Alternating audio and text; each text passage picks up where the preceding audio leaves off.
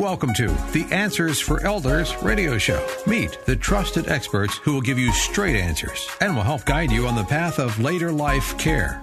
Now, here's your host, founder, caregiver, and CEO, Suzanne Newman. And welcome everyone back to Answers for Elders Radio Network with Suzanne and the the Suzanne and Rebecca show today. we are here with Rebecca Bowman from SASH Senior Ser- Home Sale Services, and uh, Rebecca and I are talking about how to best facilitate a home sale with a loved one who is there with Alzheimer's or dementia. And this is a whole specialized area that I'm so glad we're talking about. So, Rebecca, we have gone through, just to summarize, we've talked about two tips. And for those of you that missed it, it was in segment number two. And it was all about um, make sure your paperwork's in order and work with senior, with realtors that understand and that have experience. Yes. And I think that's really the most important part. I love Absolutely. the fact that you interview them and those things like that. So, and we are back. Tell us a little bit about what other tips you have up your okay sleeve. so we're talking about the home needing to get ready for sale and sometimes gung-ho family members or loved ones will say all right we'll be there saturday and they want to come in and start packing boxes and taking things off walls and packing up mm-hmm. knickknacks mm-hmm. while mom or dad is still living in the home and so my advice is don't change anything about the home. Yeah. Let mom or dad have their transition into their new place, into their new apartment where their familiar surroundings will follow them. You can bring the the photos and the favorite mm-hmm. quilt and the mm-hmm. favorite armchair and the American flag that sits over their their entertainment center and yeah. have all of that set up so that they're not sitting with the confusion and disorientation yeah. and anxiety of why is my home being packed up yeah. when it's possible that and they're going to forget the next morning and they're going to wake up and they're going to see everything gone and it's it's crazy. Over and over again they'll have that trauma and shock yeah. of what is happening to my home. And so i recommend to families don't start the work in the home. Let it be the safe and comfortable and familiar place work instead on finding that new place for mom and dad and the placement of where to find that place for mom or dad mm-hmm. to live is so important. And there's going to be some gung ho assisted living communities or adult family homes or retirement communities that will say, oh, it's fine.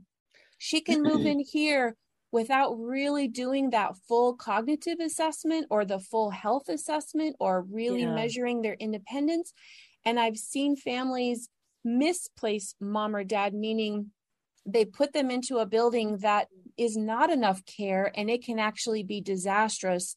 And right. then you have to do a whole other move. And so you want to really take the time to do that well.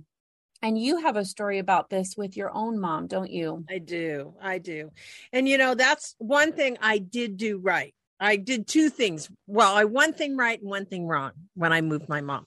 She had mild dementia when we first moved her into assisted living, but she still had a little bit of dementia. And but I what I didn't what I did realize that I didn't want her to be in the middle of all the boxes and all that yes, stuff. And so, so important. When I went to and we found her a place to live first, which was good, mm-hmm. I negotiated with the senior living community that said, "We will move in, but I want the, her to live in the guest unit for the first week." And I want that you guys to comp that. And they did.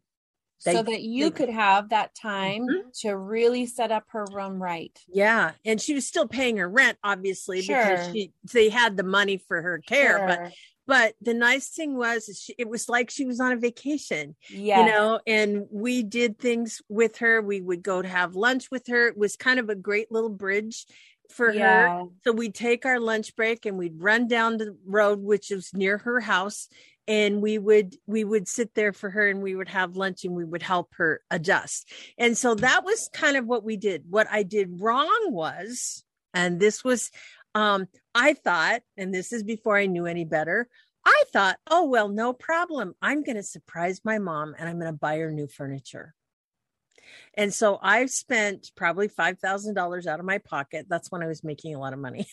and I bought her a new little couch, little love seat, and a chair, and a little dining table, and um, a new dresser for her bedroom because she had this big bedroom set. Um, and so I did more of an upright mm-hmm. dresser for her. It was a really bad decision because it wasn't familiar. It wasn't familiar. And I didn't realize how important that piece was. Mm-hmm. I should have known better and I just didn't. I thought, oh, she'd be so excited to have all this new furniture. Right. And you had good intentions. You had, mm-hmm. you know, mm-hmm. you did it from a big, generous heart. And who doesn't yeah. want a big, you know, new set of furniture in an apartment? Mm-hmm. Except for a senior who's already feeling mm-hmm. uprooted yeah. They're already feeling like things don't look right around me. They're mm-hmm. not familiar. And right. so we encourage families take as much over that is exactly what they've been looking at every day mm-hmm. for the last 30 mm-hmm. years, you know? Yeah. And the- that's the thing I think, you know, it took her a while to adjust. She eventually did love the furniture. So I was mm-hmm. lucky. But she still missed her. She goes, I miss my chair. Then in the beginning, it was like, where's my chair i don't you know this is it's like i'm living in an in a resort you know in a new place so it took her probably longer to adjust had i not just brought her old sure. furniture yeah so that is one tip is make sure you find the place first and then fill their new room or apartment with mm-hmm. things from home yeah and have it be ready and waiting for them. And just a couple stories. Um, we just we're assisting a family right now, actually, whose home we're going to sell for them. Mom has early onset um, Alzheimer's, and uh. they found a place for her that is run by caregivers who actually speak her language. Um, English isn't her first language. And so the caregivers speak her language. And not only that, they're serving food that's culturally appropriate, nice that she grew up with, and they even speak the same dialect of the same language. That is so awesome. So she's been, you know, in home and now her family they took a lot of care they interviewed they toured they took their time they were looking at a lot of different places and they found a place where it is comfortable for mom she's hearing her native language she's eating the food that she loves and they're providing great care. And that was a well done place Absolutely. of finding a home. The opposite is we are also in the middle of helping a family where mom has dementia also, and the power of attorney went to a place where they said, No problem, we can take care of her. They didn't vet it properly. Mom wasn't examined properly. A lot of quick decisions were made. It's just an assisted living, Suzanne. And so mom had her first night in this assisted living and got up and walked out the front door because nobody was there is no lockdown. Yeah. It's not locked. And she walked 10 blocks by herself before she was finally found and picked up. It could have been disastrous. It could have been a terrible emergency. And they had to hurry up and find the right kind of place for her. In so it's only, a second move, right? A second move, really disruptive and traumatic for mom to. And shame from, on the assisted living community for allowing that. You know, right. that's the other thing because, again, um, they should be assessing them. You know, that person before they ever move in. They should be assessing. There should be a lot of questions. It should be the right financial fit. Mm-hmm, mm-hmm. And for people who are not independently wealthy, once they spend the money that they do have from the sale of their home or their own assets, mm-hmm. they may need to go on Medicaid. And yeah. there are buildings that do not accept Medicaid. True. But they aren't telling the family when the family is coming through and touring. So the family only has, you know, $150,000 or $300,000 mm-hmm. dollars of mom's money. And they don't realize that once they've spent that, that community is going to ask them to leave. Yep. Because their money is gone. And so asking those questions when you're going in and touring and, and right. sitting down, mm-hmm. I always say to families, crunch the numbers. Yep. How much is mom getting a, a month? Or how much is dad getting a month? How much does the community cost? How many months will mm-hmm. this last? And that goes back also to a good elder law attorney that can also point to if mom needs care and maybe you're a veteran, you may you may qualify yep. for veterans uh, benefits, things like that. So again, that's doing your paperwork. Your first tip, talking about going and seeing the right individual because there will be resources available that you may not know about.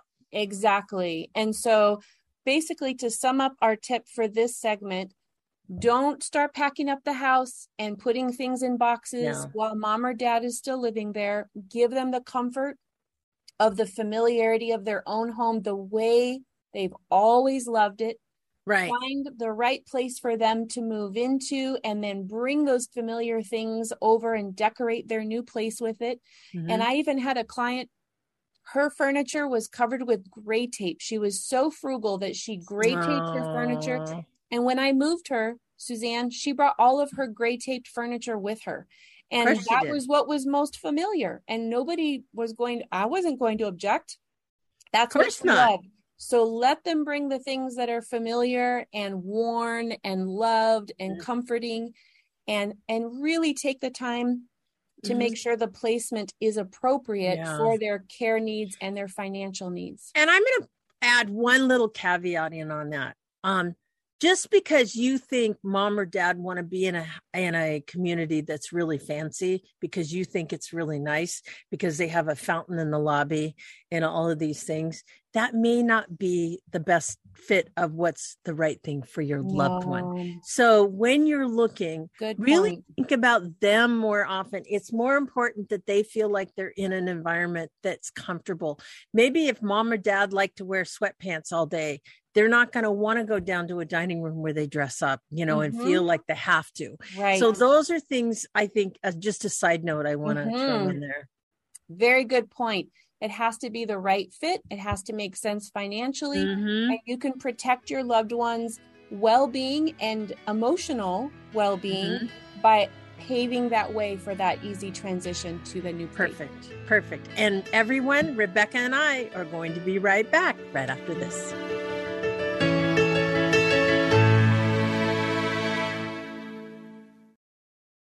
We at Answers for Elders thank you for listening. Did you know that you can discover hundreds of podcasts in our library on senior care?